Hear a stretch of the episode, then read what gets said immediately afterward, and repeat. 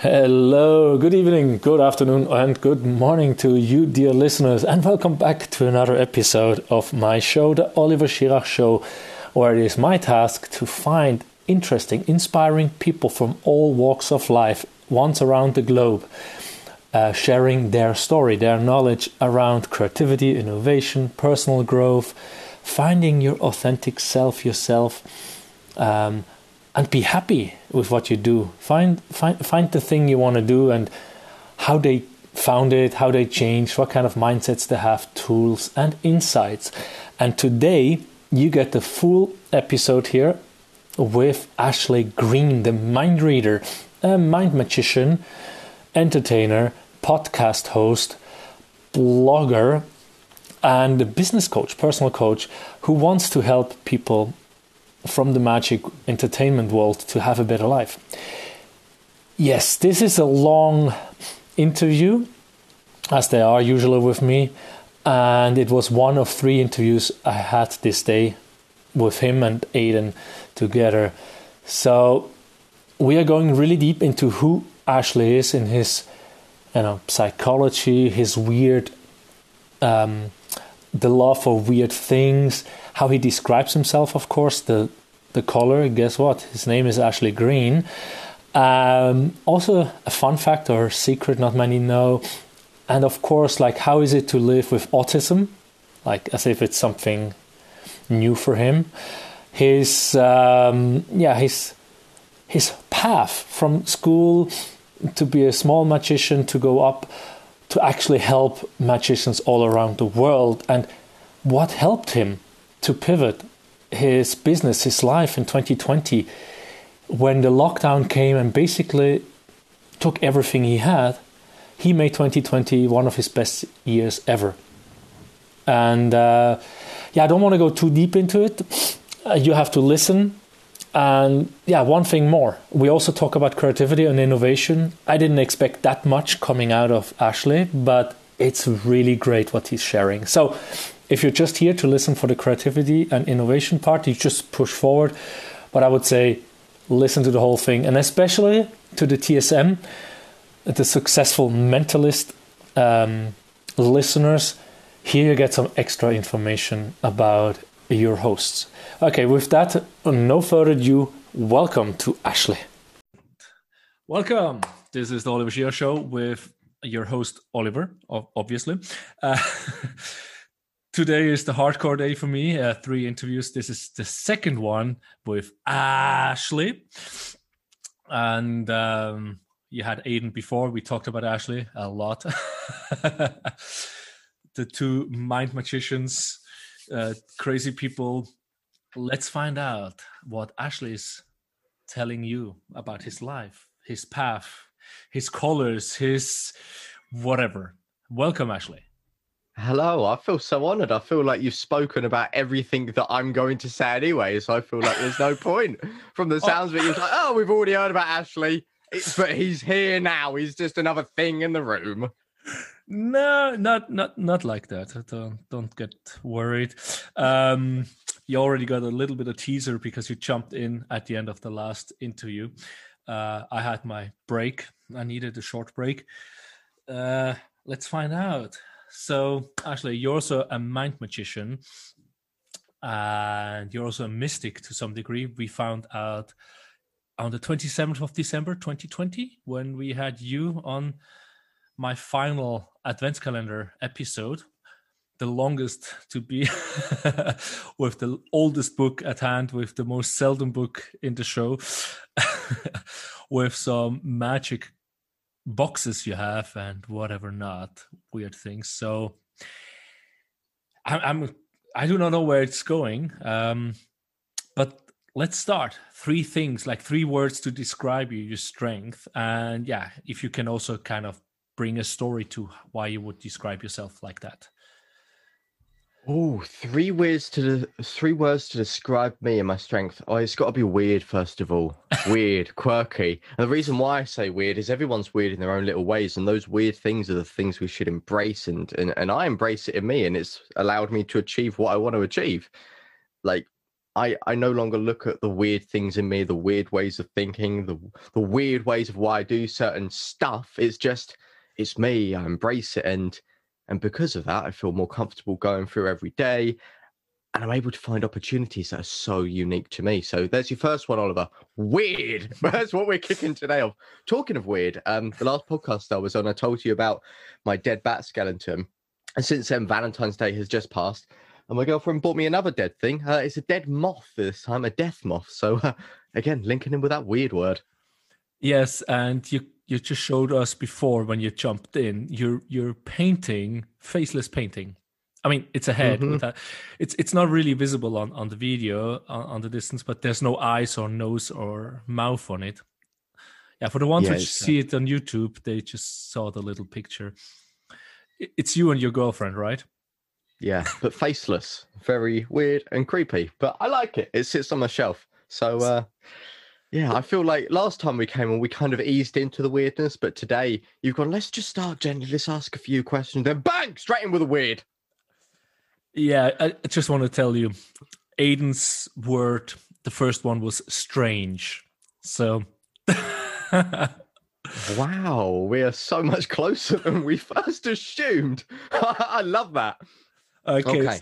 So the second one to describe you. Optimistic.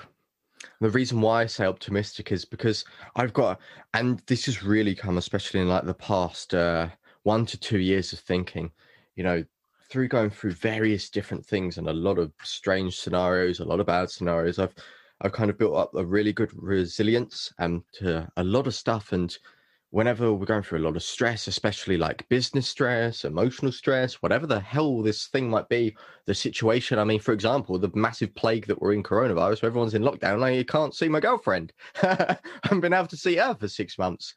But, you know, I've always got that level of, of optimism. I've always got that kind of, I can reframe stuff and it's kind of like, eh, and what? What's the worst? I'm alive. That's all that matters. Doesn't matter whatever's thrown at me. Doesn't matter whatever stress I'm going through. I'm still here. and uh, I don't know if I can explain that much more. Just like really optimistic. And I think this is something which has really come to light in the past, I'd say two to one years. And and it's definitely, definitely helped me when going through making business decisions and setting up new businesses and and adapting my previous business. Like you said, obviously my magician i do uh, large scale corporate entertainment for events and that was a shift i made um, not too long ago to literally axe everything else i was doing and completely change my business direction. And it just kicked off but i had no idea it was going to go. I was going into a new field that i'd never done before but i'm always really optimistic. I'm like yeah it'll always play out it'll always do well and bang the universe kind of gives back what you imagine really. Mm-hmm uh, I guess we we probably will go more into that. we did to some degree with Aidan as well. Uh, after all, you know, Mindvalley, Vishen Lakhiani, and all these classes. So, what is your third word? Oh gosh, I don't know. The third word. Mm, this is a hard one. I've gone weird. Weird is the easy one. I've gone optimistic. I would probably say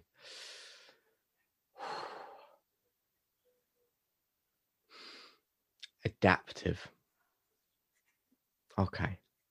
And I think this really comes. Um, the only reason I say this one, it's it's really hard to go for three words. Actually, like there's so much, but when you think about it, like trying to sum up your yourself within three words, like the essence of you, it's actually a really hard task, but I would go adaptive. And really, this comes from obviously, uh, again, in the UK, having to put my businesses and and various different things. Like I, I think I might have said in the uh, the last podcast, I I quit my day job as an estate agent, a full time, well paying job, in favor of going into an entertainment career. Um, two weeks before national lockdown, where entertainers couldn't actually do their job, and I was able to pivot so easily and change and see new directions and see new opportunities. And I think this kind of links in with the optimism as well that I'm able to just go, ah, it's all going to play out. It's all going to be fine. It doesn't matter the scenario I'm, I'm still alive at the end of the day. Like literally, whatever I'm going through, I just go, I'm still alive. It's fine. So I would say being able to adapt, so adaptive. Um, yeah, Yeah, no, I'm I'm happy with that, Oliver. Weird, adaptive, and optimistic. That is the three words that make Ashley Green. Yeah, and, and one thing in this short uh, part where we are, because it's going to be much longer, I'm still alive. All is fine. I do not know if that's going to be the podcast title, but uh, it definitely sounds like a great thing. Mm-hmm. Uh, and that's coming through at the moment. And uh, we have talked, yeah, for, on the 27th form for the last episode, and then we've talked a few uh, a week ago or something like that to plan for this one. And so, what I can see is really like you have this energy, both of you, Aidan, and, and and you have this energy of things happening, and last time you told me, yeah, but you both were at the place late 19, 2019, early 20, where things just did not work anymore. But 2020 for both of you was liberating. It, it, you, you, you grew both of you mentally and business wise and everything. Uh, it's, it's great to hear. So let's see for, for, you know, for breaking the ice, right? Because we're so not used to each other. What color would you be if you if you are would if you are the new color in a coloring box? You can be really crazy. You don't have to be like. you have a big smile there. I'm coming on your podcast. You're asking me what color I would be. It's in my name, Ashley Green. How could it be any other color apart from green? It's literally half of my name. It's 100% green. Green is me. Is what I love. Literally, I, I used to think I was really cool going through primary school like that because all my friends would say, "Oh, you're Ashley Green. What's your favorite color?" I'd be like, green is in the name. And I used to think I was really cool and hip, but it turns out I was just sad and weird and no one actually cared. But I enjoyed saying it. And I still do now. As a 24 year old man, nearly 25, I still enjoy saying, Yeah, my name's Ashley Green because uh, I like the color green. Uh, this is how weird I think. You probably got me on this podcast just like, oh wow, this guy owns uh, a few businesses. He's uh, he's doing quite well, and oh my gosh, he's just a weirdo that's very optimistic. Is it only because it's in your name, or do you have another? Yes. No, it's just in my name. That's the only reason why. Because how cool is it? You you cannot give yourself a favorite color if you if you already have a color in your name. Okay, then perfect. I um I'm all green. so yeah, let's let's go on. Uh a fun fact or secret not many people know about you? A secret not many people know about me. I, this is funny. When I was younger, I always wanted to be a plumber. I know. and now I read minds, I do tarot readings, and I teach magicians across the globe. Wasn't that a shift? Goodness knows what young Ashley was thinking, but maybe he was too distracted by the color green. Um, yeah, no, I I always wanted to be a plumber, and I think the reason behind that is the broken education system it does not support people who think differently and think differently. Is trying to funnel you down into one thing. Well this has just got deep suddenly quick. But, but the education system like all round it's kind of like what job are you going to get? Where are you going to work? You must get these these qualifications these grades to get this job. And it's kind of like who are you going to work for? Who are you going to work for when you're younger? And it doesn't support those people who think actually i want to do something a bit more creative. Actually i want to set up this business at no point going through school even in blimming business studies a lesson teaching you about business you don't learn about tax you don't learn about entrepreneurship you don't learn about sales you don't learn anything in school about how to actually be human and be nice and connect with other individuals. The whole school system is broken. And that's probably why me back then was like, oh, well, I, I like plumbing. I've uh, I've bled a radiator once. Therefore, I must be a plumber. I'm good at engineering. Yep, my grades match up with being a plumber and it kind of forces you into that path and i think a lot of people get stuck in that and i think if i didn't have this optimism um, and this weird way of thinking and i'm, I'm going back to keywords nice little callback and this ability to just adapt and, and, and pivot I, I think i would have fallen into a trap which most people fall into which is kind of going through when they're younger, going through the school system and thinking, okay, okay, I've got the grades to do this. This is what I'm good at in school. Therefore, I must work for this person. Go into that job, resent that job, and think, but it's okay. I'm doing something what I enjoy. But they don't enjoy it, but they think they enjoy it because that's what they were told that they should enjoy. And I see this so many times. Like people just get a job for job's sake. They think they enjoy it. They think it's all right but deep down you can see that they're drained and everyone says the same thing i can't wait for retirement. What a horrible thing right? You want to wait till you're 60 70 80 years old to then live the life you want to live? Why can't you live it now? And i don't know like there was just that I, I am really lucky and like you said i um 2019 2020 was a year of complete change for me and i was really lucky like really really lucky that i've had this kind of a shift so early on in my life where it's just like, you know what? I don't want to be stuck in an office. I don't want to be stuck in a usual job. I want to do something fun. Money's irrelevant. I don't give a damn about money. I just want to have fun. I just want to enjoy my life. And I, I just want to do what makes me happy. And that's why I put so much like emphasis on my entertainment career. Like I genuinely love performing. I genuinely love seeing other people happy through my weird and wacky ways of entertaining people through the psychic realm. I, I genuinely love that. And you know, due to due to having to pivot as an entertainer early on and and being able to set up a fantastic company with Aidan called the Successful Mentalist, we've been able to coach and teach magicians and it's just something so rewarding in that, right? Like me as an entertainer, the biggest thing I enjoy about that is literally the the one thing of someone saying, "Oh my god, that's brilliant," and seeing a smile on their face. You know, seeing them beforehand, just going through their day, plodding through their life, just just a bit meh. And then as soon as you go over, as soon as you show them something, as soon as they see your stage show, they're just so full of life and energy and excitement. That is a beautiful moment for me. And it's what I really love about our business, which me and Aidan set up the ability that you can teach someone something. You've now given them a skill you see the excitement in them because they've learned that skill and then you see them go off and use the skill you taught them to change their life for the better. That's amazing.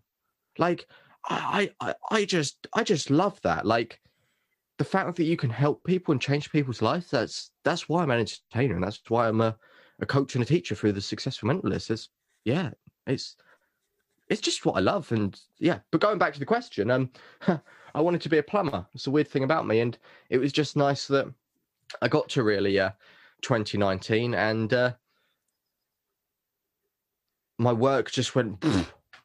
there was so much tension in the office. There was so much tension in the office, and I think that was a good thing. Looking back at it, it was really horrible, but it was such a great thing because it forced me out. It forced me out and forced me into breaking the mold and going into a path which I should have been on and doing something which I enjoy. So, but no, I'm I'm just lucky that I've I've had that shift so early long in life when others wait whiles and some people get to retirement to then wait and do the things they want to do. So yeah, I'm I'm really grateful for that. So so you didn't study plumbing, did you? I mean, you wanted to be a plumber up to what age? Uh 17. 17. yeah. And really? considering I'm only uh, 24, nearly 25 now, what we say that's seven, eight years ago. Seven, seven and a half years ago. Yeah, seven to eight years ago. So not that long ago, really. Um, I wanted to study plumbing. I actually, I actually went as far as going to college and looking into the plumbing courses to which they said you're going to have to start right at the very bottom to do the very basics. And I looked at the course and it was like literally teaching you how to count. And I went, no. Seriously? And that's when I gave up that dream. okay, so oh, what did did you go to college or? Um... I did.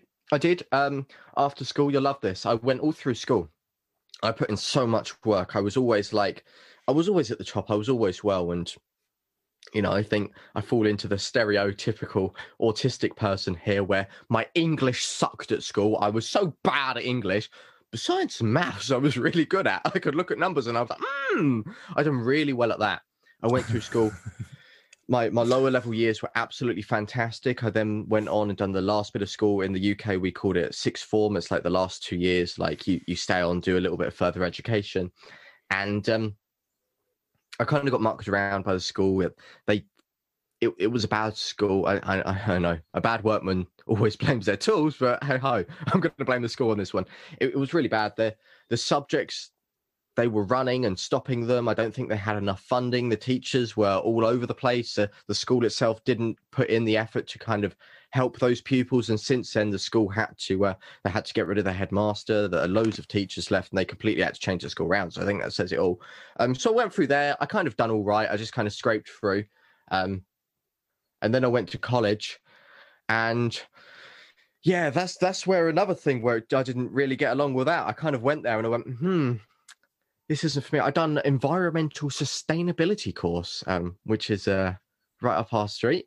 Um, environmental sustainability to look into all of those various different things and uh, I love the course. I love looking into everything about the environment. I love looking into solar panels and strange methods of farming and eutrophication and and how you can actually use a reed bed system as a, a natural sewage plant and all, all of this crazy stuff. I love that. I'm fascinated with it. But again, it's the education system. Absolutely hated it. I hated it to pieces. I hated the way that teachers went around and teached you. I hated the way of how kind of it was like this authority thing. I hate authority. When someone tells me to do something, I'm like, no, I must rebel. I completely hated it. So college for me, it was kind of like a mutual thing of Ashley, you can't come back to college. We don't want you here.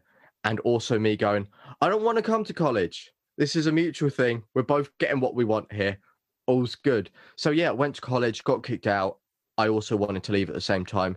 And then I got a boring job working in shops. After that, I left. I became an estate agent for three years.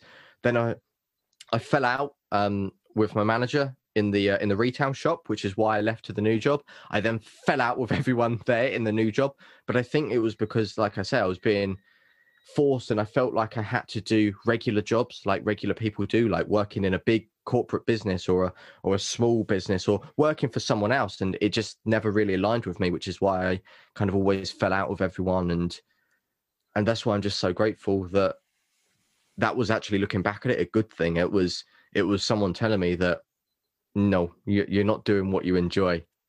You need to you need to get out of this and and do something else. And hopefully I'm now on the right path. Fingers crossed. Hopefully, doing what I am now is the right path for me, but time will tell. no, it, it, beautiful. So, uh, what do you think, with your knowledge you have at the moment, was pushing you out, making you feel uncomfortable in in these positions? Oh, what was pushing me out? I, I think it was the fact that I just didn't agree with everything. I was like, what are we actually doing here? You know, I work in a shop and I spend my time and my effort, like, put the money aside. Like, you know, when you work at a company, money's dreadful unless you're like really high up. Like, you get a couple of quid. You're trading hours and hours of your life for a few coins. Like, it just doesn't make sense to me, that part. But also, like, when you're in a shop, what are you actually doing? You're putting something on a shelf. I was like, okay. And then when I became an estate agent, everyone everyone always says, "Oh yeah, that's that's such a much better job than working in a shop, right?" Everyone's like, "Oh, that's that's a really good job." But is it? All I'm doing is typing at a computer, picking up a phone and saying hello to someone. What am I actually doing to help people? You know, what am I actually doing to make my mark on the planet? What am I actually doing to get remembered? I, I'm I'm just kind of like passively going through, and it's just like I'm not actually doing anything beneficial, and I think that's what jarred with me. I, I wasn't doing anything useful for the planet. Like now, I look at my work, which I do, and and it's actually helping people, both in the entertainment career and both with the successful mentalist with Aidan. I'm actually helping people. It's far more rewarding. I can actually see a positive change that I'm making within people's lives and the overall community as it is. But if I look at my previous jobs, what was the positive change that I was making? Nothing. I was just I was just typing at a keyboard or, or putting an item on a shelf. And that is the thing that really jarred with me. Wow. Yeah, definitely. So, where do you think it came from? Like deep inside you? Was it something else? I mean, I, I ask because I've been working as an engineer for years, and I had the feeling I have the same knowledge as someone else in a similar position in a different department. I was the one not getting the salary raise. He was always getting the salary raise. I was not getting the projects he was getting. And when we talked, we pretty much aligned on everything. And I was like, what? That, doesn't make sense. Um, it, it's like something said, you're not at the right place here. You think you should be working here, but you're not. And and I also had a hard time to give in more time of myself, right? I knew like, okay, I'm going to be quality engineer, and then project management. I'm going to learn all these tools. But when I came home, I just like, woof, my head was just like blocked. The only thing I wanted to do, be with my girlfriend, which is my wife now, my dog, and just be in nature. and I couldn't learn more to be better at work or put more time. Um, I know now after 10 years, this was about the wrong place. And from Mindvalley and all these different um, classes, online podcasts, YouTubes, I start to believe there is something more than just what we see, right? We also know from the quantum physics, there's only 3% of what we see, hear, and feel is what there is, right? There's the black matter, black matter just because we do not know what it is. so for me, it's like my soul doesn't want me to be there. So I'm still on the search. What does my soul want? Um, how is it for you? God, I don't know. I think it was just like, I think it was just a calling, just from in, within. You know, I think it was just it just didn't feel right, and I don't think I'm the sort of person to sit there when something doesn't feel right and just kind of give within and just go with it. Um, although I am the type of person that likes security, and I think that's why for so so long. I mean, you know, I spent what uh, two years working in a shop, uh, three years as an estate agent. That's that's five years of my life. That's quite a while, right? Doing something that you actually don't enjoy, which you think is meaningless and pointless but I think I'd done it for the security. And I, I think I would have still been there if I didn't actually have the the negative experiences with the the the not agreeing with management, the the falling out with staff because I couldn't put my own views forward and use my own views and I felt restricted. I I had all these crazy ideas which I thought this is great, this is great, this is great, but I was restricted and it was like you can't put this forward, you can't do this and I was always like why? This is something that works. Can we can we not do it? And it was like, no, we have our routines. And I was like, what? I, so I, I I don't really know to answer your question. Like the reason, what what was the thing? I I, I just think it was a, a whole kind of build up, and I think I literally just got lucky. I think it was lucky that I had all of these falling out with people in my past job because I didn't get along, and I'm that person that, like I say, when I'm in that situation, I'm just like, ah, I don't agree with this. It's not fair. And I get really angry myself. And I think it was because of that. That's what led me to to change. So I don't know. No. Maybe maybe we say my autism helped me a lot with that. I, I don't know. Uh, it, it's funny that you say you're very good in numbers, but I definitely see it. There's a pattern. It's you were working somewhere where you don't fit in. Um, luckily, it didn't go for plumbing. I can definitely see it. I do not see how that works with you. I got to know you.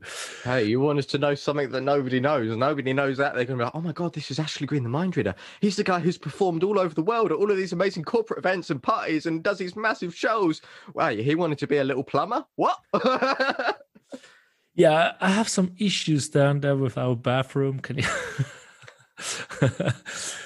help me out there? So, so your story um, let's go to the story. What are you doing now and, and what was your path? When did you know that you want to be mentalist? Yeah so it wasn't like a, a definitive change. It wasn't like uh, I, I get to the end of the estate agent and then it's like right uh, i'll be an entertainer. It, it was never like that. It was when i was at school. This all goes back to this all goes back to when i was a lot younger. Um I got signed up to circus school where I would learn like juggling, tightrope walking, you know, all the all the circus performing stuff, crazy clown type of person. And uh, I was doing that, spinning plates a lot. You imagine it, me, the weird guy who collects dead animals, having a laugh and juggling and spinning plates. weird image. Um, but it was from there. My circus teacher taught me a magic trick. I then became obsessed with magic for a long time. I got obsessed with like, you go through phases when you're a kid as a hobby, and when you find one hobby, you go a little bit deeper down the rabbit hole, and then you look start to look at niches within that hobby. And within magic, you know that's associated with cons. Uh, that's associated with like psychology. You got the psychology of magic. You got stage magic. You got illusion. You got close up magic you got various different things and and then i came to something which is kind of connected to um uh to magic which is kind of like parapsychology the study of the paranormal. And then i started looking into that so i got into like the paranormal stuff more through the psychology route the, the science route and then i just went deeper down that rabbit hole and then started extor- exploring stuff about you know these crazy stories of like monks that could do this incredible thing these these crazy like tribes out in Africa which would just do these incredible like rituals and spells. And I remember when I was actually at school, my um my my biology teacher he had a, a PhD I think in um quantum mechanics and um, really really intelligent guy. And we would spend hours and hours and hours talking that when he was growing up in Africa, like he was just talking about like the witches and the wizards that were out there and like and like we would just spend hours just talking about real magic. Um, so I think my passion in in looking at the weird, bizarre, the the occult and the psychic realm kind of started a lot, and I kind of fell into it, and then it kind of came, and I got interested in magic kind of around the same time.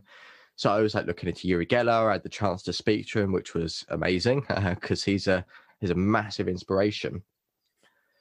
But I always kept that in the back of my mind that I wanted to do entertainment. You know, I, I although I love tarot readings, although I love all the weird displays that the psychics do. I just ultimately, when it boils down, I just enjoy making people happy. Like, I think there's something really satisfying in it. If you boil it down to the one thing, I just enjoy that. So that's why the entertainment side always stuck with me. That's why I'm not going out there and doing what Uri Geller used to do and help big oil companies find the, you know, try and divine where the oil's located so that they can make their millions. I'm not doing that because it doesn't appeal to me. I just want to put smiles on faces. That's, that's all I'm interested in. And um, so, yeah, I was always doing that. And I was always performing, you know, from a young age. Uh, I was about 15 years old. I performed on big old stage down there. I think I might have mentioned last time, like the same stage as like the Beatles have played on, like Russell Howard, a comedian over here, has played on. I think um, there's some other people uh, which I've forgotten, which at Motorhead um, is a big band that's played on it, and uh, I believe Jimmy Carr. So yeah, loads of really big people, and I had the opportunity to play on that stage uh, to a big old audience when I was about 15, and I was always doing little gigs, little performances, just going along whenever I was at school. You know, whenever I had my first job working in a shop, I was always just doing the odd gig here and there, the odd performance. It was never like solidified. It was just whenever something came in. When I became an estate agent, obviously I learned a few more business and sales skills from that and I was able to work through my business and I had a few more things coming in. And when it got to the end, when it got to me really kind of like identifying, like I said, I don't want to be doing this. This isn't right for me. Like working in this job, working and just sat at a desk typing, it's not actually doing anything beneficial here. How am I helping people? And because I'd already built up the massive kind of background in entertainment, it was something that stuck from, like I say, a really young age. It was a passion, like a burning passion. And that's why I just had the the comfortable moment is well, the comfortable moment is just really uh, go. You know what? Let's dive straight into this. I love it. This this is my calling. This is what I need to do, and and then I then I dived in from there. So does that kind of answer your question, or have I gone on this weird story? Stories are always good. so so it means like, do do you remember the how old you were in the circus school? Were like five, eight, ten? Uh I want to say around about 12 years old. 12. Um, I learnt my my first card magic trick around about 13, 14. Um, and around about 15 or so, I joined up with, uh, there's a club down there called the Magic Circle, the Young Magicians Club. It's like their youth club or something. So every every month we'd go up to London and I'd watch a couple of lectures, learn a few silly magic tricks. And it was it's just a bit of fun at the time. And, uh, and yeah, now uh, I'm a living, breathing entertainer. it's where I bring my money in. It's great fun. yeah. So when when you were, uh, I do remember, uh, not the age, but probably around uh, nine to twelve years, somewhere there. probably a bit younger actually, if I think changing the school, that we also were uh, invited to do like circus tricks, but I didn't go through school. So I, I remember it was really fun to learn, you know, juggling and all these things. So must have been cool. And and I remember then going home and show in front of the parents the tricks. So what was it for you? You were like going to circus school and then like showing all the tricks at home, or Mm-hmm. you were doing Exactly the the stuff in same. the in the breaks in the school? So like, hello No. people, here if my Yeah, exactly the same. I uh, I remember I'd come home and we had a tiny house, a tiny corridor, and I would set up my circus equipment in the corridor and I was throwing it in my mouth around, and my mum was like, "Please don't break the door. Please don't break the clock. Don't break any of the ornaments." And I was like, "Yeah, but look at this cool thing I learned! Way!"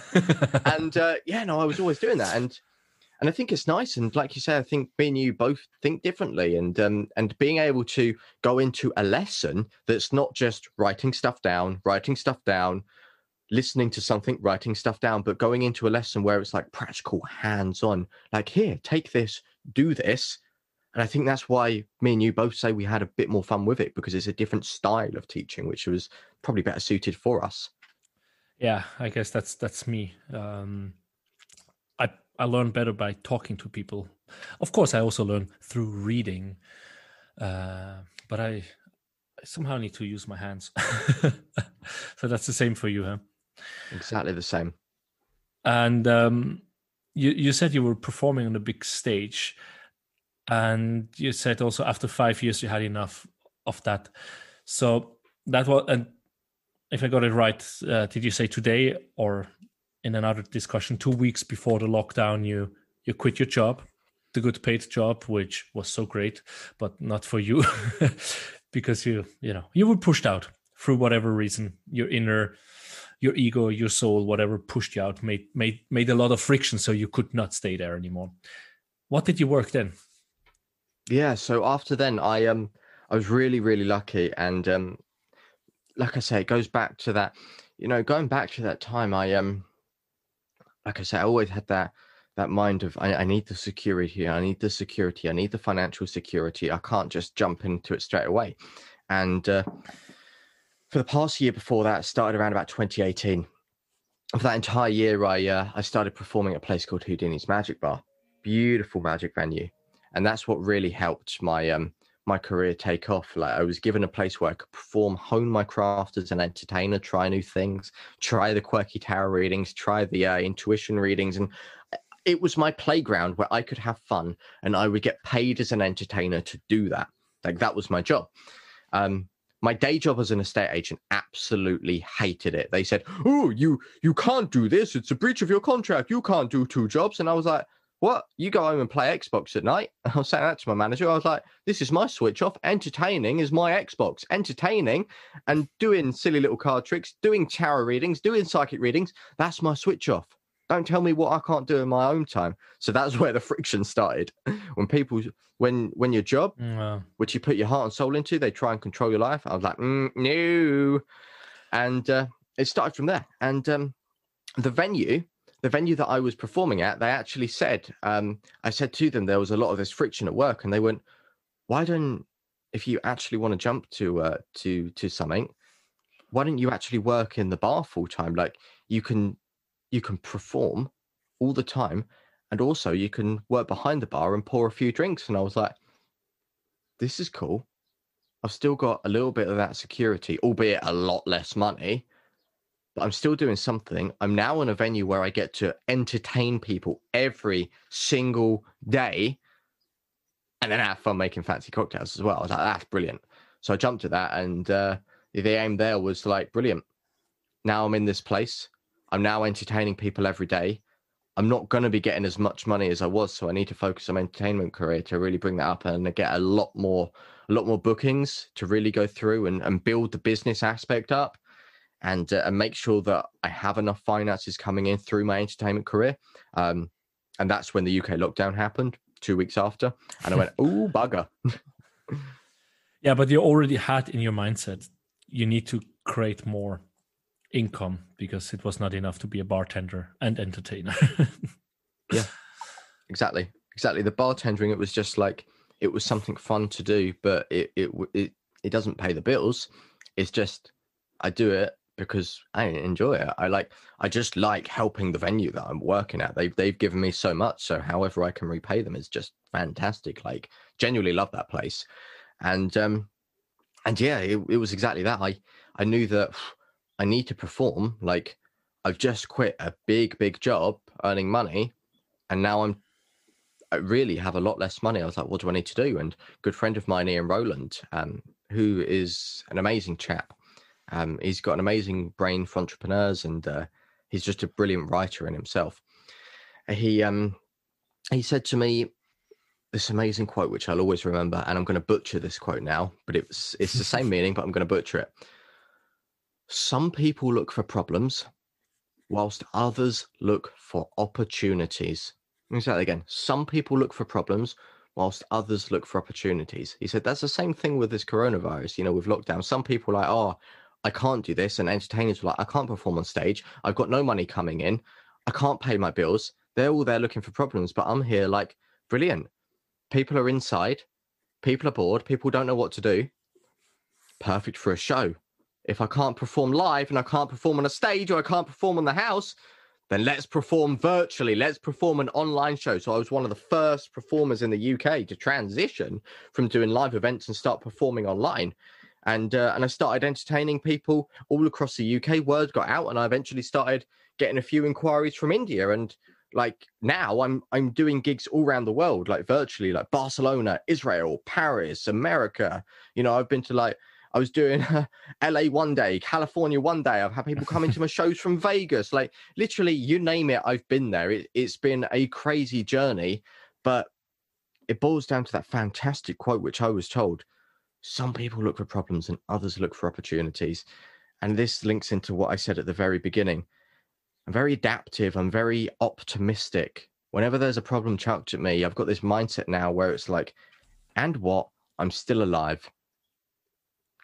Like, really, why am I panicking about this? I'm here. That's all that matters. And when you can ground yourself like that, then you can start thinking, okay, now your your rational brain's working, and you can start to think, what can I do here to use this situation to my benefit?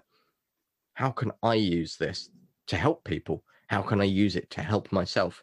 And having that, the ability to do that was a complete game changer. And this mindset and and this kind of methodology methodology uh, is that a word?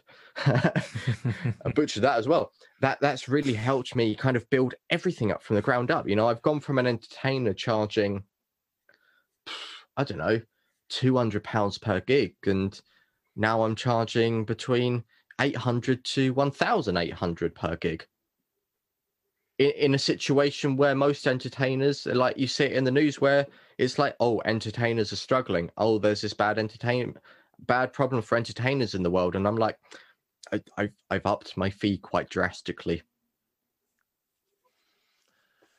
Yeah, I mean, I, do see the entertainment business is, is, definitely struggling because what do I because we have, for example, a friend which um, has the climbing degree, you know, with ropes and all that stuff. So he works on on and the electric I guess, high voltage certificate. I get, I, I do not know what you need to have, but he has all these different papers. So whenever there's a, a music event or magic or whatever it is, right, then he is paid pretty good in his company because he's able to climb up all these super tall mm-hmm. uh, columns and pull up the cables and put up the lights and all these things. These people really do struggle because I doubt they can do that on Zoom or Google Meet. Yeah. But I'm still of the mindset. Like I am, I'm so of the mindset of speaking to so many businesses that there is always an opportunity to adapt and pivot at the moment. No matter what you're doing, it just takes. First of all, you've just got to ground yourself. Once you stop worrying, once you stop like thinking about the problems, you stop focusing on the negatives. Genuinely, I think your mind opens up and you go, "Oh my gosh, there's this." when you stop thinking so negatively, when you stop thinking about all these, all the things that are going wrong and that can go wrong, the good thing starts to come to you. And you might find something appear which is like completely wacky, completely out there, something that's completely out of your comfort zone. It might be in a completely different area. You might be, you might be maximizing on one of your hobbies or one of your other interests, but it, it starts with with getting out of the the mindset of this is a bad situation, this is affecting me. When you can get out of that, then you can focus on okay, what can I do? How can I help myself? How can I help other people? But but you've got to you've got to sort yourself out first, and you've got to you've got to kind of ground yourself. And it goes, it, it does go back to that. And what? I'm still here. I'm still alive. You get to that stage, then you can do whatever and blitz onwards. So that that puts me to the question: How to ground? Is it just to set yourself like I'm still alive, or do you have other habits to ground yourself? Mm-hmm. You know, I I really think that now, whenever I look at myself now, whenever there's something stressful that comes up, I just kind of look at it immediately and just go, eh, meh, doesn't matter. like for example, I I've had uh, a stage show. I had I was so busy throughout the week, and uh, no, not a stage show, an online an online show to quite a few hundred people, and uh, I had to write the show, an entire brand new show the day before. I had no, I was planning to spend all week doing it. I had a multitude of various different tasks that come up, meant it was impossible. But I could have either got stressed at that situation and that would have affected everything. But I just went, you know what? What's the worst that could happen? I tell you what, you know what? Let's put the, the worst case situation in. I don't write the show. Okay.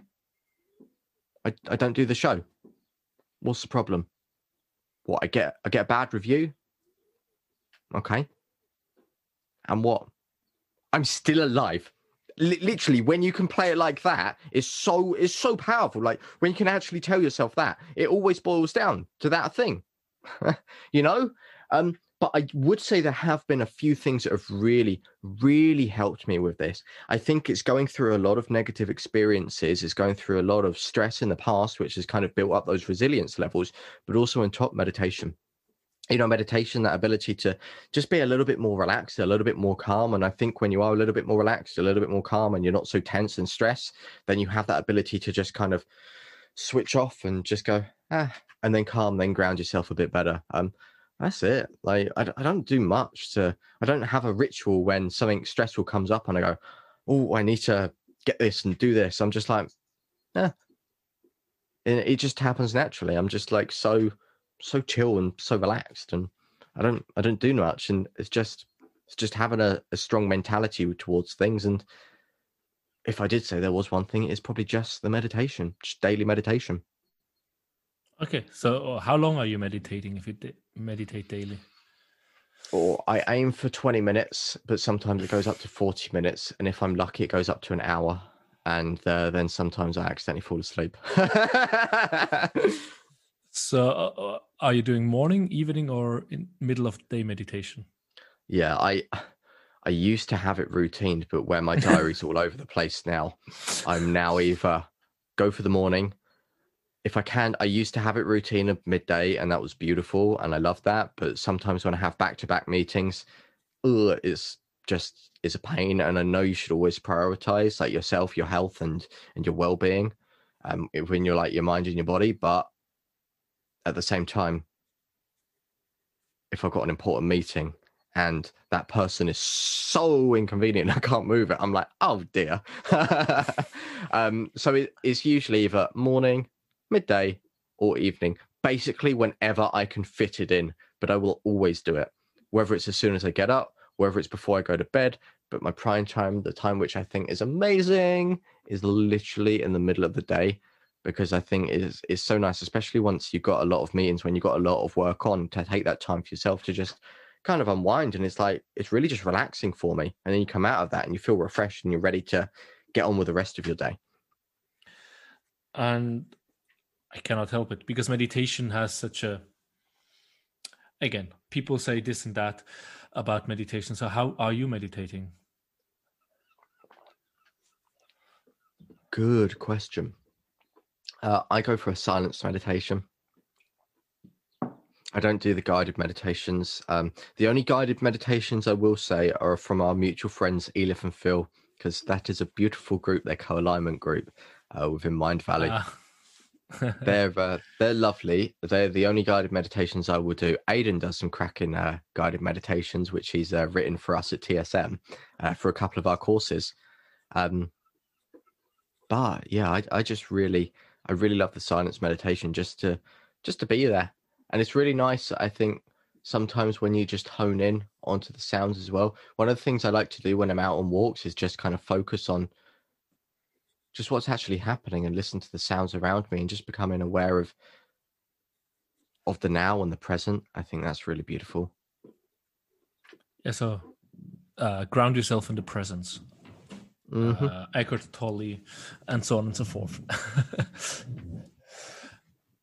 um, let's see. So now we have also covered that part, how you calm down because I can imagine all these things they they keep running. And we probably will talk with Aidan about you know your your path of of building up the business. Uh, we already talked a bit with Aidan but not to talk about it three times.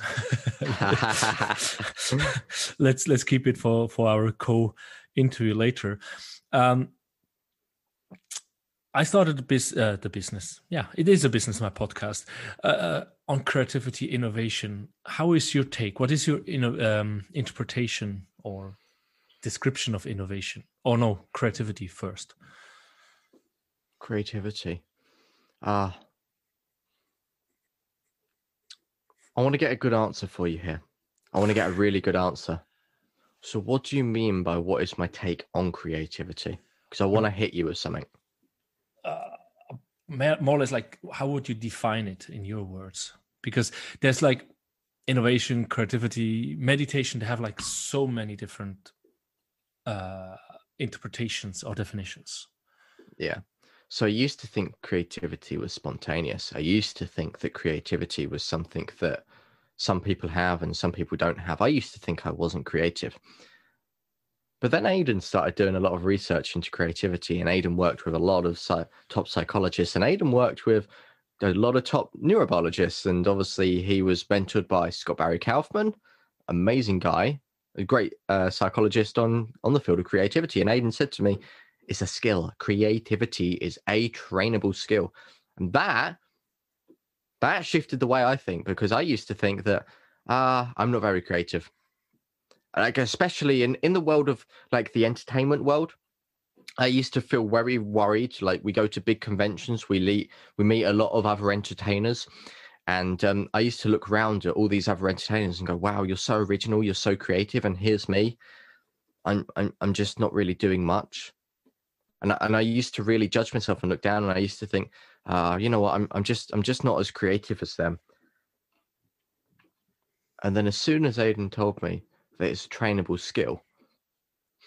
Well, what do we do when we're not good at something and you realize it's a trainable skill? You train it. you train it, you get good at it. And now I look at myself, I'm the most creative person ever. I can come up with these wacky and wild ideas. But I think it's also come from confidence within myself to accept that everyone can be creative. So, yeah, the answer to that, and I'm sure Aidan probably gave the same example, it's a skill. Mm-hmm. It's something you can train. It's not a thing that some people have and some people don't have. We all have it and we all have the ability to do it. Yes, he, he mentioned also Kaufman uh, and reading about it. It's also one of the reasons I said I want to have the podcast to find methods and habits to be creative so people can actually hear from authors, musicians, coaches, business people, you know, their way of being creative. So actually to learn, probably also for myself to just, you know, here and there uh, learn something new.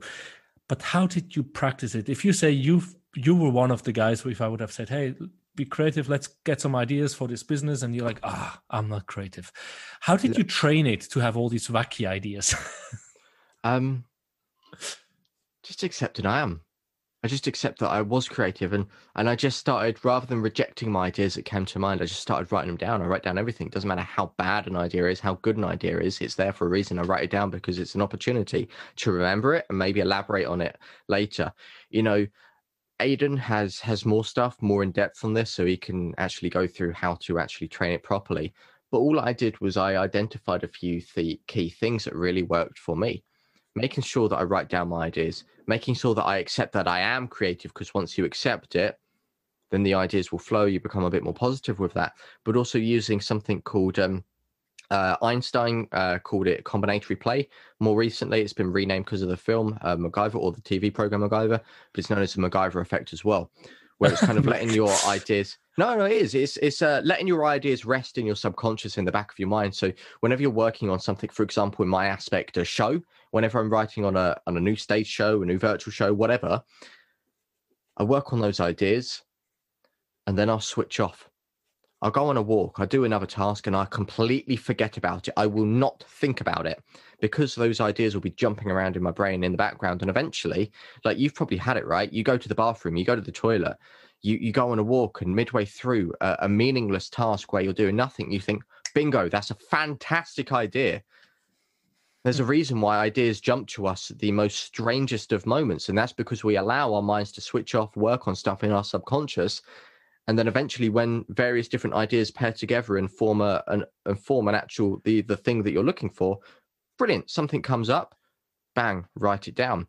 So one of the things that really helped me was was switching off. I mean to give you a practical example of this you know like i said i was one of the first performers to transition early in the uk and start doing virtual shows okay? I had to write a show for a brand new platform that I've never done entertainment on. I had to learn how to engage with people through a tiny little webcam. I had to learn about the tech. I had to learn about everything. I had to write a show for a completely different medium. Like, that's crazy. And that's a task where if you're not creative, it's not going to work. But as I've said, everyone's creative. So it's just you've got to use the uh, the little tips and the psychological hacks to your advantage. So one of the things I'd done, I laid in bed for two days, Oliver. I laid in bed for two days and I thought about nothing. And then I thought about the show. And then I thought about nothing again. And then I thought about the show and I thought about nothing.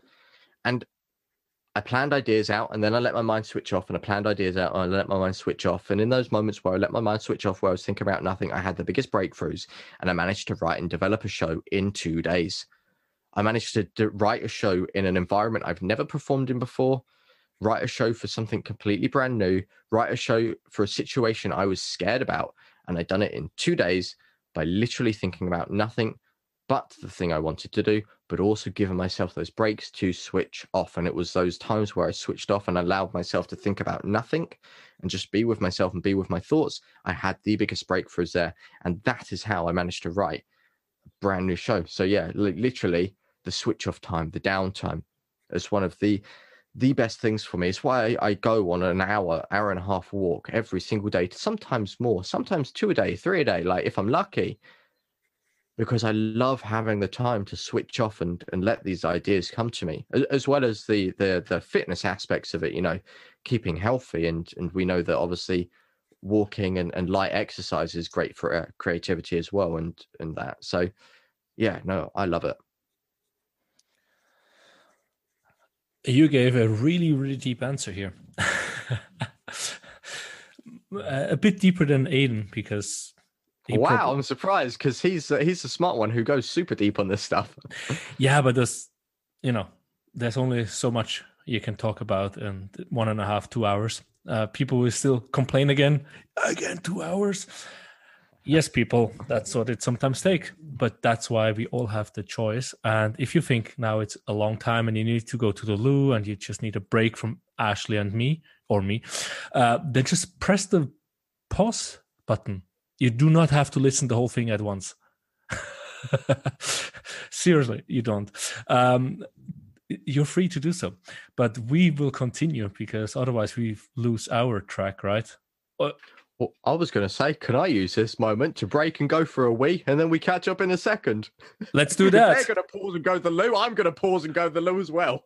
Let's do that. Let's take a pause. And there we go. We are both lighter than before the break. I hope you guys uh, as well. And if you didn't take a break, thank you for continuing. uh, we just talked about, you know, turning on and turning off. Like think of a problem and then let your subconscious work on it. Some people talk send the problem up to the higher self. Um, that's one of Vishen Lakhiani's or the Silva method, right? You you think of the problem then you like hand it over you really visualize it to hand it over to someone above you to the universe to the higher self to the subconsciousness and then work on it again uh, a very powerful idea and and giving yourself every day this off time. And that's also meditation right? Uh, you said you try and, and by walking in nature many people call that meditation to some degree. Mindfulness be present be in the now and let the subconscious work and just do not take the phone. I mean or do you go around and you listen to a podcast or are you just walking? I used to. I used to, to listen to podcasts. I used to listen to music but it's so much more rewarding and you feel so much better if you just leave your phone at home. Leave everything at home and just just listen to the sounds around you listen to the birds maybe the rain the wind uh, and just just actually just focus on the environment you're in like what it smells like what it feels like the temperature. You know when you can focus on everything it's just it's something really beautiful about that. It just makes you feel good as well. Yeah uh, i also told you in the in the before we restarted that for me that's one of the biggest insights I should be more conscious. I got depressed and you know suicidal because I always wanted to do something. I didn't take the time off. I also told in Aidan's interview, it's like this, you know, turning off on working on a problem and trying to find a solution. I, I do this metacognitive training. You didn't hear that actually. So there she says, put yourself half an hour or an hour for solving a problem. If you cannot solve the problem in that time, the chances that you can solve it by thinking about it for 10 hours or 12 hours it, it is almost not existing um, but by doing that you will you know overuse your brain and will go into depression eventually and that's why you have the crazy scientist and you know the many of the artists which have depression and other issues because they overthink and yeah uh, that's yeah, not i good. think it's a problem that originates actually it goes back to when we're younger and when we're children and when we're actually learning about this world, like we're put into school.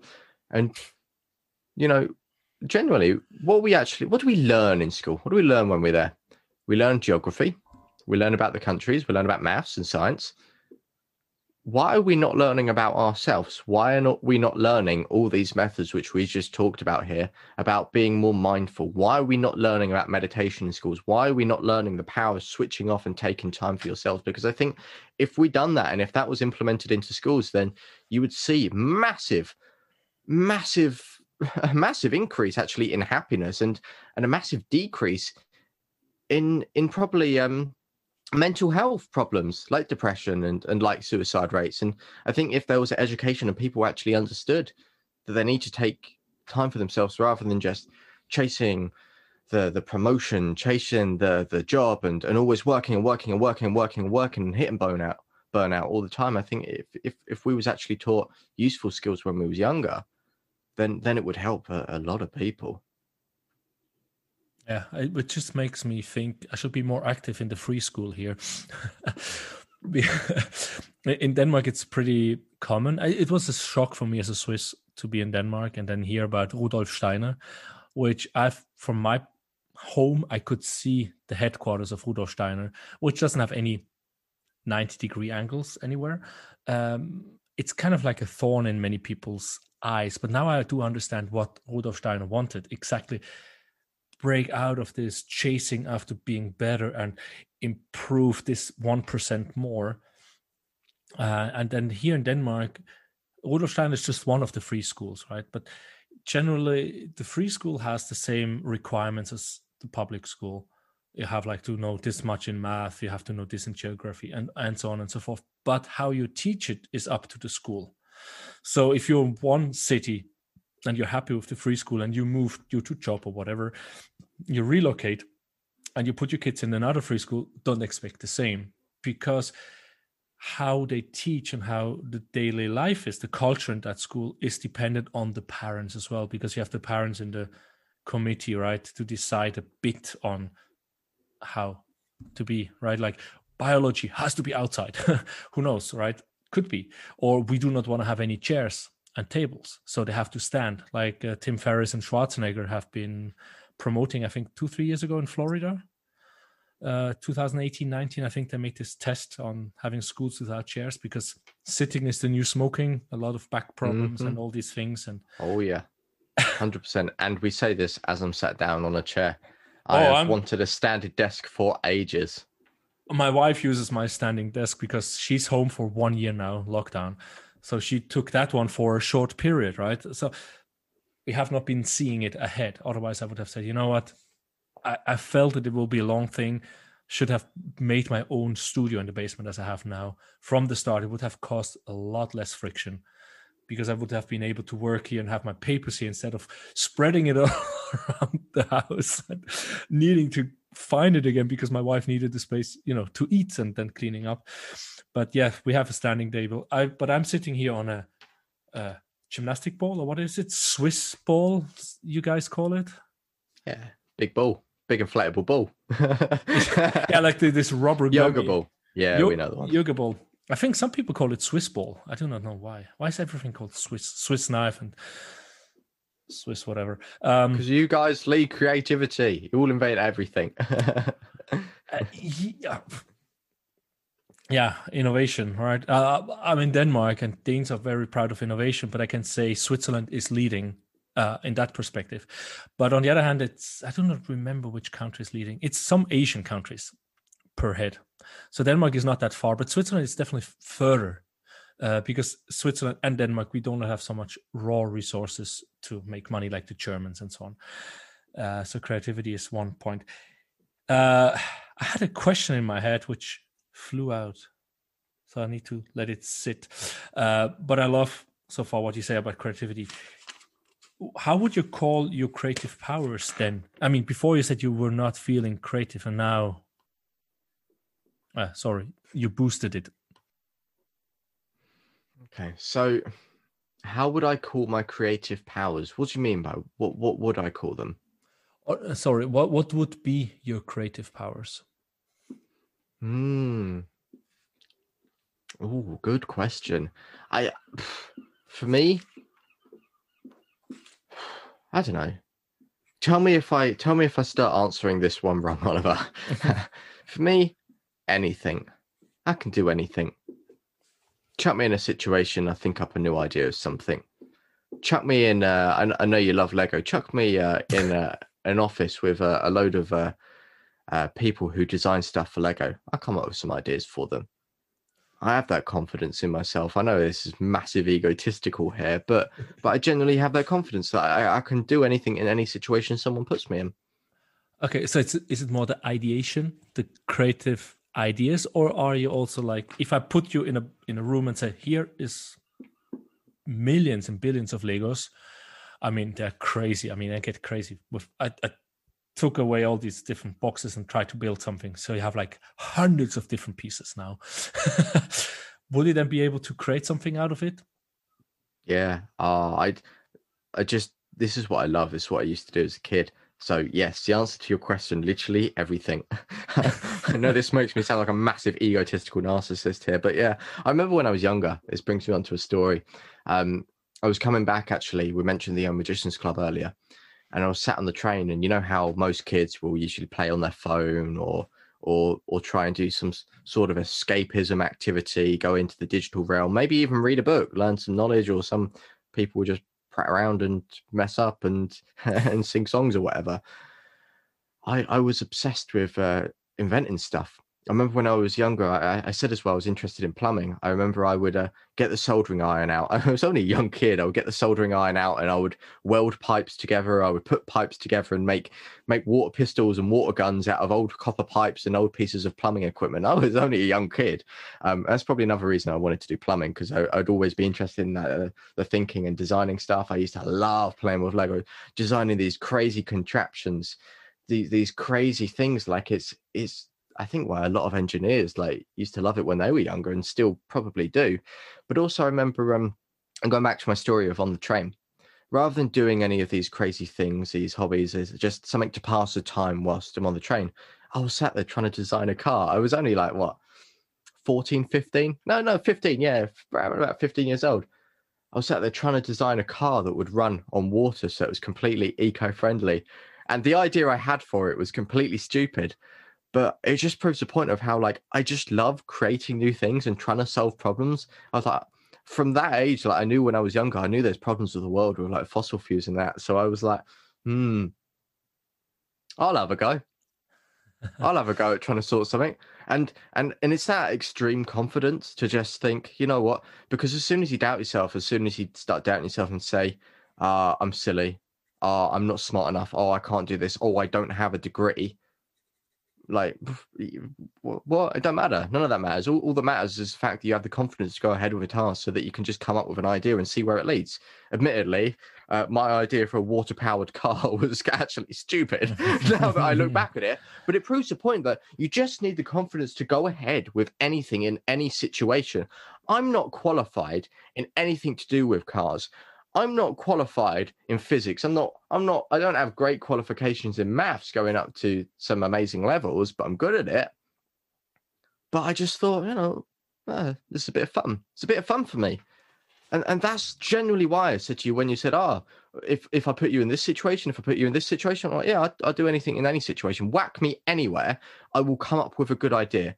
Whack me in a in a room with um with directors of a big old company all right, cool. I'll come up with ways in which they could save money. I'll come up in ways which they can solve their business problems.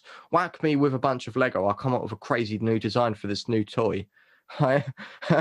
Whack me anywhere. I'll come up with a new idea or solve a problem or, or or do whatever it is. But I just have that burning egotistical confidence and narcissistic complex that just allows me to just so you know what I can do it.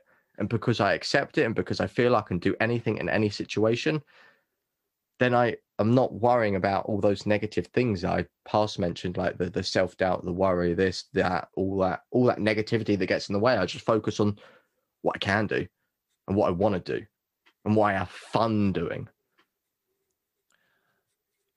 Okay, I'm just taking notes here.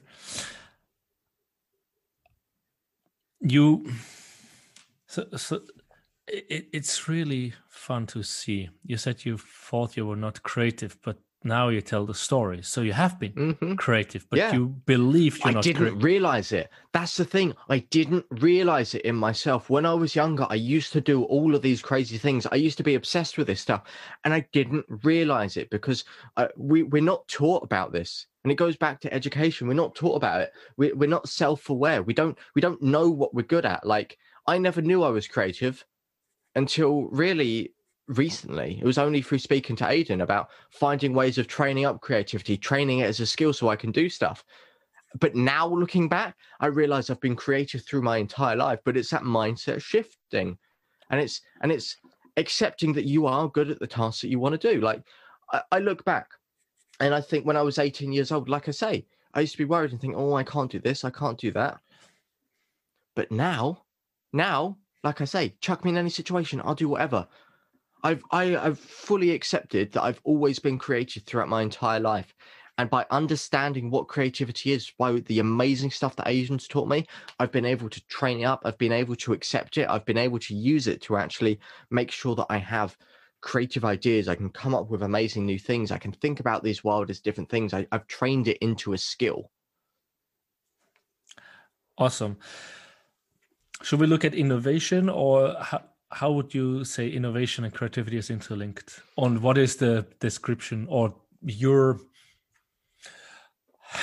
uh, yeah your description of innovation? Your oh, innovation something we've been again. Uh, I'll bring Aidan up. He spoke to you last episode. Uh, we've been doing this a lot in our business, and I'm sure you'll hear about this in our in our group podcast. But we always innovate we we've innovated so much that we've actually looked at our business and gone, "Whoa, let's slow down a bit." but it's fun, like, and and I think innovation it, it really comes up into that creativity process because it's it it links into everything I've just said, doesn't it? Accepting that you can come up with these ideas and having the confidence to go through with ideas. Also having the confidence to axe ideas that don't work. I remember we was having a conversation what was it about about google and and the projects. They do so many projects yet a lot of them flop and go bad. They have the confidence to to to kill their babies as as the saying were to to ditch their babies. And uh yeah no I, I don't really know if there's much more i can elaborate on rather than already what i've said but you know, it, it really does link into creativity because you've just got to accept that it's a skill. It's something you can train. It's something you can do. It's something everyone does. Like my story, I've gone through my entire life thinking I wasn't creative, but really looking back at it, well, I was creative, wasn't I? Now I've identified it, I can train it. And it's the same for innovation. You want to come up with new ideas, especially within business. Okay. Learn, train, read. Yeah. Awesome. I was thinking of we we talked about the last time you overcame an obstacle, right? Uh, uh, laying there, changing all the things. Let, let's go back to to what happened with your business. I mean, so we took off what where you worked as a bartender, not getting much money, and you thought of getting a lot of gigs, and then lockdown came, and instead, and you had a good friend which told you, you know, look for the possibilities, right? Mm-hmm. And um, you were think basically was that then when you were laying in bed for two days back and forth, and then you had the idea, or was that coming afterwards? I mean, to to come up with I should be you know being on zoom on uh, google meet or whatever you are no it's really i um it's really just the conversations with uh, i said my friend ian where he kind of outlined that to me and that's why i went into that situation of okay this is a great idea ian i've got to create my show. So he, he really did help me and and and show me there's like he started that process he gave his amazing quote and he backed it up and said like you can do all this stuff actually. He, he gave me a whole list of things that I went through and I resonated with some and and I took them forward and I outlined that there was you know there was an opportunity to to take it further and and do this type of entertainment online and and delve into that and then I went through the show writing process but then from there I, I had to do so many other things that completely shift the way my business works which I have done. And I've literally been shifting it and I will be shifting it over the past few months and the next few months to, to really refine the process. So it's some interesting stuff is, is happening and has happened. Yeah, and I, I we will look in, into the podcast and uh, the successful mentalist, of course, in the next interview. Um, when we talked last time, you you mentioned that you were you know you said now you've been performing all around the planet because of online and you've also been in a movie uh, or documentary uh, a tv show uh, TV over in america show. yeah america or canada uh, uh, america it was shown in canada no it was it shown in canada i don't know it's so bad like i can't even remember it like such a big thing where you look at it as a kid like oh that'd be cool and then it happens and i'm just like oh, yeah it was a thing I think it was America. It was on the, the TRVL channel. Never heard of that channel before, but Americans have. But, but how, how did you come to be there? I mean, you, you, you were just like happily being in this bar and then shifting to be online learning all the things with you know uh, i see the microphone and the camera and all these things you learned and then in the same year i mean how that must be like five six months after you started the whole thing latest to be called up for being part of that show Mm-hmm. How did that all come? Did you visualize something like that? Did you dream about that or? You know, I think it comes from thinking positively, and I think it comes from like when, you know, obviously you've got all the science, you've got the spiritual stuff um, that all that comes with you know this positive way of thinking, and uh, it links into everything I've I've said today. But also as well, when you start thinking positively, you start putting yourself out there in the public domain, and you look better, you look more professional. People people see that positive energy within you know when people see a positive energy within someone they go oh i want to work with this person. This person seems cool. Like they can it's almost like they can pick up on that energy even if it is through the way you write a facebook post or uh, or a photo that you might put up. And um and yeah I, I was just doing loads of stuff and it completely came out of the blue and they just messaged me. And really like there's there's millions of people they could have messaged but they messaged me and I, and I think I think obviously the universe presented itself to me because obviously I was thinking and and I was in that frame of mind where I didn't need it, I didn't want it, but I was fully able to embrace new opportunities and and new pathways that came to me. And because I was able to embrace new things, new things appeared. Like many new things appeared uh, throughout all of 2020. which is just fantastic. And I think it's because I was able to to embrace it, take it, understand that it was an opportunity when things came to me, so that I could shoot at it a million guns, million miles an hour. It also came to me as well. Um, how they found me was uh, through one of my YouTube videos, an old YouTube video, an old vlog. I used to upload and I used to do a lot of vlogging. Um, when I first met Aidan, you know, we've been friends a while. We had a whole group of uh, a whole group of mind readers, which is really fun. And I, when, every time we meet up, I used to get my camera. I used to bring the camera which I'm filming on today, and I used to just record us, just having fun, having a laugh. And uh, I'd upload that. It was only ever seen by like 100, 500 people. I didn't care about views. I didn't care who saw it. I just did it for fun, you know? And subsequently, a TV producer saw that and went, Yeah, we like this video.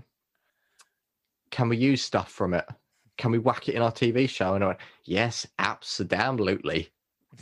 and it all came from having a bit of fun. It came for something completely pointless, which which at the time many people could have overlooked and gone, "Oh, this isn't going to make me money. Oh, this isn't this isn't going to do this." But no, because I was having fun doing something, it obviously radiated through the video. People could see that I'm not just doing this for money, I'm doing it as a burning passion. I'm having fun, I'm enjoying myself. So that obviously, when other people watched it, they could sense it, they could feel that energy. And that's probably what inspired these people to want to obviously work with me and, and grab that and use it. Um, which is which is really great. And obviously, like I say, the mindset of being able to accept these these new pathways when they open up. Yeah, I definitely. I just wow, I, I just absorbed the whole thing, and I, I definitely agree with you being positively open um, for the new thing. More new things are coming, right? It's like one thing after the other because now you're as I said, you, you can t- call it the universe. You can call it your mental filter, right? If you talk to Aidan uh, mentally, we have so much stimuli all the time that we need to filter it out. And now, if you're more positive, more fun, you will actually see those messages. I mean, I might go through Facebook, and if I have a different filter, I might see the right message and I will react on that message. If I have the wrong filter, I might not see the message or I will read it the wrong way. Uh, and because you were open, so you had like online performances, you were on a TV show. Uh, the podcast is running quite fine uh, I've heard your your coaching is going well, and you continue innovate. Uh, it's awesome. Uh, let's go for a little bit uh, another way. We talked about uh, that you, uh, at least I read on your webpage, that you found out that your brother had autism and through the process you found out you also had autism. So how mm-hmm. does that influence uh, your life or the way people look at you or how you look at yourself? Or over time how did it shift? Mm, this is a funny story. I um so when i found out my brother had autism i teamed up with a charity uh, called fixers. Um we got a team together and i put together a film to just kind of uh, raise awareness of autism and just kind of like deal with the social stigma that that surrounds it. So we put that together, and I was about what 18, 19 at the time, I think. Um, yeah, around about that 18, 19, uh, 20. I, I, I forget. It was a while ago, many years ago, many moons ago. Um, we put that together, and I just thought it's something I need to do. It felt right in that moment, and uh, put it together, worked on it, and uh, it was great fun. And well, seen by many people, but the people that saw it really affected them. Uh, I sent the video uh, speaking to a couple of um, psychologists from the Maudsley Hospital in London, uh, which is a psychiatric hospital. Uh, it used to be, I believe, called Bedlam, where they chucked all the insane people. but uh, now they actually deal with um, proper things rather than just locking away uh, people like me. and immediately everyone switched off. um, but no, no, I um I sent it to them, and obviously they they liked it, shared it around, which was great and this was at the same time that um, I got diagnosed with autism. I, I, I showed and brought that up. And um, something really weird happened. When I got diagnosed with autism, I remember I sat there and uh, the doctor, uh, the psychologist said to me, ah, oh, you, uh, you have uh, is autism. You're on the autistic spectrum. And I went, oh, thank goodness. And he went, why are you happy? And I went, I know how I think now. I know that this is the reason why I think it enables you to understand yourself better. And it's really weird. And I think that is a perfect example. Like someone so intelligent, someone with a degree who fully understands like uh, the the uh, neurodiverse people. Okay, and he was like, "Why are you happy that you're autistic? Why wouldn't I be? I'm happy with myself." what are you saying that now because I I've got a label I'm I'm going to be unhappy with myself when I've been happy living with myself all these years? No, I, I'm I'm happy because I now know how I think. I now know why I do certain things, and that makes you understand you a little bit better. Um, and this is this is something which I which is strange when people say like um oh this person has this this person has this is is always looked down upon but people don't realize that well they're just unique. Everyone's unique. Everyone has a different way of thinking. We all have different brains, and that's why it's called neurodiversity. There's neurodiverse people. People have a different type of brain than someone else. Like I have a different type of brain from you. You have a different type of brain from Aidan. But that's what makes us unique. If we had the same brains, we'd just be robots thinking the same every day. We need people that are unique. We need people that are that are different. We need people that that can do these amazing things in this area and can do this amazing things in this area. And and it's just a, it's just one of those things. I, I, don't look at it as something bad. I, I look at it as it's just me. And um, I, I can't remember who this was, but I think someone. Uh, no, this was it was one of the psychologists. I think said, "What is it like living with autism?" And I went, "How the hell do I know? It's just life." autism isn't something you wake up with and be like, "Oh my gosh, I'm infected!" Ah, and then you just catch it. It's like something you have your entire life, right? So when someone asks you, what is it like living with autism? It's like, I don't know. I just live my life. Like if I ask you, Oliver, what's it like living your life, being you? You'd be like, well, I, I don't know. I just just live my life and just do my thing. I, I, I can't. What, what do you mean? And that was the same answer. How can I answer someone what it's like with autism when that, that's all I know? It's all I know living like. It's all I know doing. Like all the good times, all of the bad times, all of the neutral times throughout my life. It just is what it is, and that's what makes us human. And it's just strange that people always see such a, a negative aspect of something when it doesn't have to be. It's just you got a different way of thinking, and what deal with it. Look at all of the benefits that come with it. Yeah, my uh, my communication skills might be rubbish. My uh, my English grades at school were rubbish, but there's so many other benefits that I've got. And and that's the thing. It goes back to Ian's quote, doesn't it?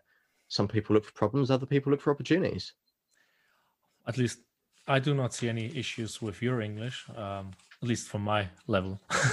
then we haven't spoken long enough. Oh, we'll, we'll get to time. So let, let's kind of wrap it up. Even though I would love to go into your way of looking at all these mystical tarot reading and but i do not know if you have time for that um, otherwise we'll make time another time do you have any tips uh, advices for the listeners i mean there was a lot at least i have a feeling yeah i think you know if if there's anyone listening to this that resonates with everything anything i've said it's it's easy to get trapped, isn't it? It's easy to get trapped in your life and trapped in your head and forced into situations and forced into living how other people expect you to live. Uh, book I recommend on that. Vishen Lakhiani's Code of the Extraordinary Mind. It's a great basis to start understanding that there's a, a different world out there and you, you can start living the life that you want to live and start escaping escaping the social norms, you know, and, and, getting out of that culture scape is a, is a real fantastic book. So I, I definitely recommend picking that up. But but mainly my overall advice, you know, for for people listening, I, I can't give advice because everyone's so different on their own individual levels. everyone's different. All, all I would say is just take the time each day. You know, when you guys are going through your life, whatever stress you're going through, whatever positive things you're going to, you might be the happiest person on the planet, but remember, take the time each day to be mindful, to be with yourselves, even if it's an hour, even if it's 20 minutes. Just take that time because it will just it will change the way you see the world. It will change your outlook. And even if you are happy now, this will stop you going down and spiraling into various different routes of negativity. So I think focusing on oneself is is really, really important. And you know, just remembering these two phrases, one that Ian said to me, which I think is fantastic. Some people look for problems, other people look for opportunities. You know, remembering that and remember that you want to be the one person that's actually looking for opportunities. And also the final one from me. And what? I'm still alive. Whenever I hit, hit a situation, whenever there's something negative, there's a problem. Eh, and what? I couldn't give a damn if my business has flopped. I couldn't give a damn if I lost all my money. And what? I'm still alive. I mean, that's not only advice, that's also call to action. Um, any other books you would recommend than uh, Vishen Lakhiani's The Extraordinary Mind, A Code of the Extraordinary Mind? Uh, no, there's not books that I'd recommend. Well, I mean, there's loads. I mean, look behind me. There's fantastic books. Aidan's got better book recommendation. what I would recommend is the Stop Existing website, www.stopexisting.com. It's Aidan's website. Check out the blog on there. He's dropping some utter gold and mind shifting revolutionary stuff. Um, it's really, really insightful. Yes, that's awesome. And if people want to reach out to you, in yeah? Hundred percent. Uh, my website. Um, if you if you know anyone at a company looking for big, large scale corporate entertainment, I'm your guy. I'm that weird guy. um, www.ashleygreenofficial.com is me. If you want to find me on social medias, you can find me on Instagram at Green Mind Reader. Basically, just search Ashley Green Mind Reader wherever you go. Um, put my at symbol on everything: Clubhouse, Instagram, Facebook, Twitter.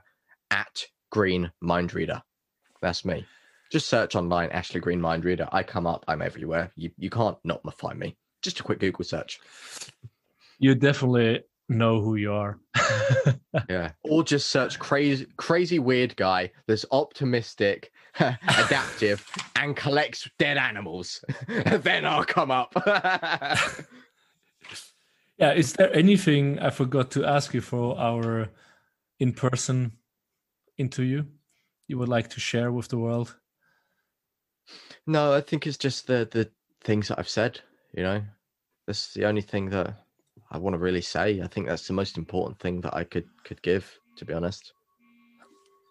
Then uh, yeah, then let's keep it with that. We have lunch and then meet you guys again for the third interview today. And for people, I already told you, I think it's going to be like once a week, a new one. So we will have to wait another week. And while you do that, you go and click that subscribe button on my podcast and also Ashley and Aidan's podcast. Share it with whomever you know if you liked it and leave some, you know, messages to us, ask questions or give some feedback how we can improve, how we, what you liked and what you don't like. With that, uh, thank you very much Ashley. See you soon again. We'll see you soon. Hello again, here at the end of the show. I hope you really enjoyed this interview I had today with my guest. And if you do so, please go, if you have not done that already, and subscribe to my podcast on whatever platform you are listening to. Put some star ratings or thumbs up or whatever you can hearts I've seen somewhere, and leave a, a review, a comment about the episode. And if you have some direct messages for me, you can also do that directly on anchor.fm slash Schirach, S-C-H-I-R-A-C-H, as uh, in the form of a voice message. You can also send me an email on O uh, uh, Schirach, like for Oliver Schirach, O Schirach in one word, uh, at gmail.com um, or reach out to me on Facebook, Twitter, Instagram, LinkedIn. Um, and I love to get some feedback. Tell me what you love about the show. Tell me what is not so good because we all want to improve and I want you to have the best experience. Perhaps you also want to be on the show or you know someone else that could be really fun to be interviewed by me. With that, thank you very much and have a great day. Oh, go sleeping now. It's time. Your eyes are heavy. See you then. Bye bye.